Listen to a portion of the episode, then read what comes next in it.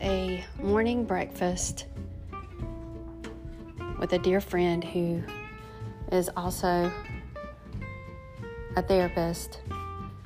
She said, Penny, you should be a life coach. And from that, this podcast started.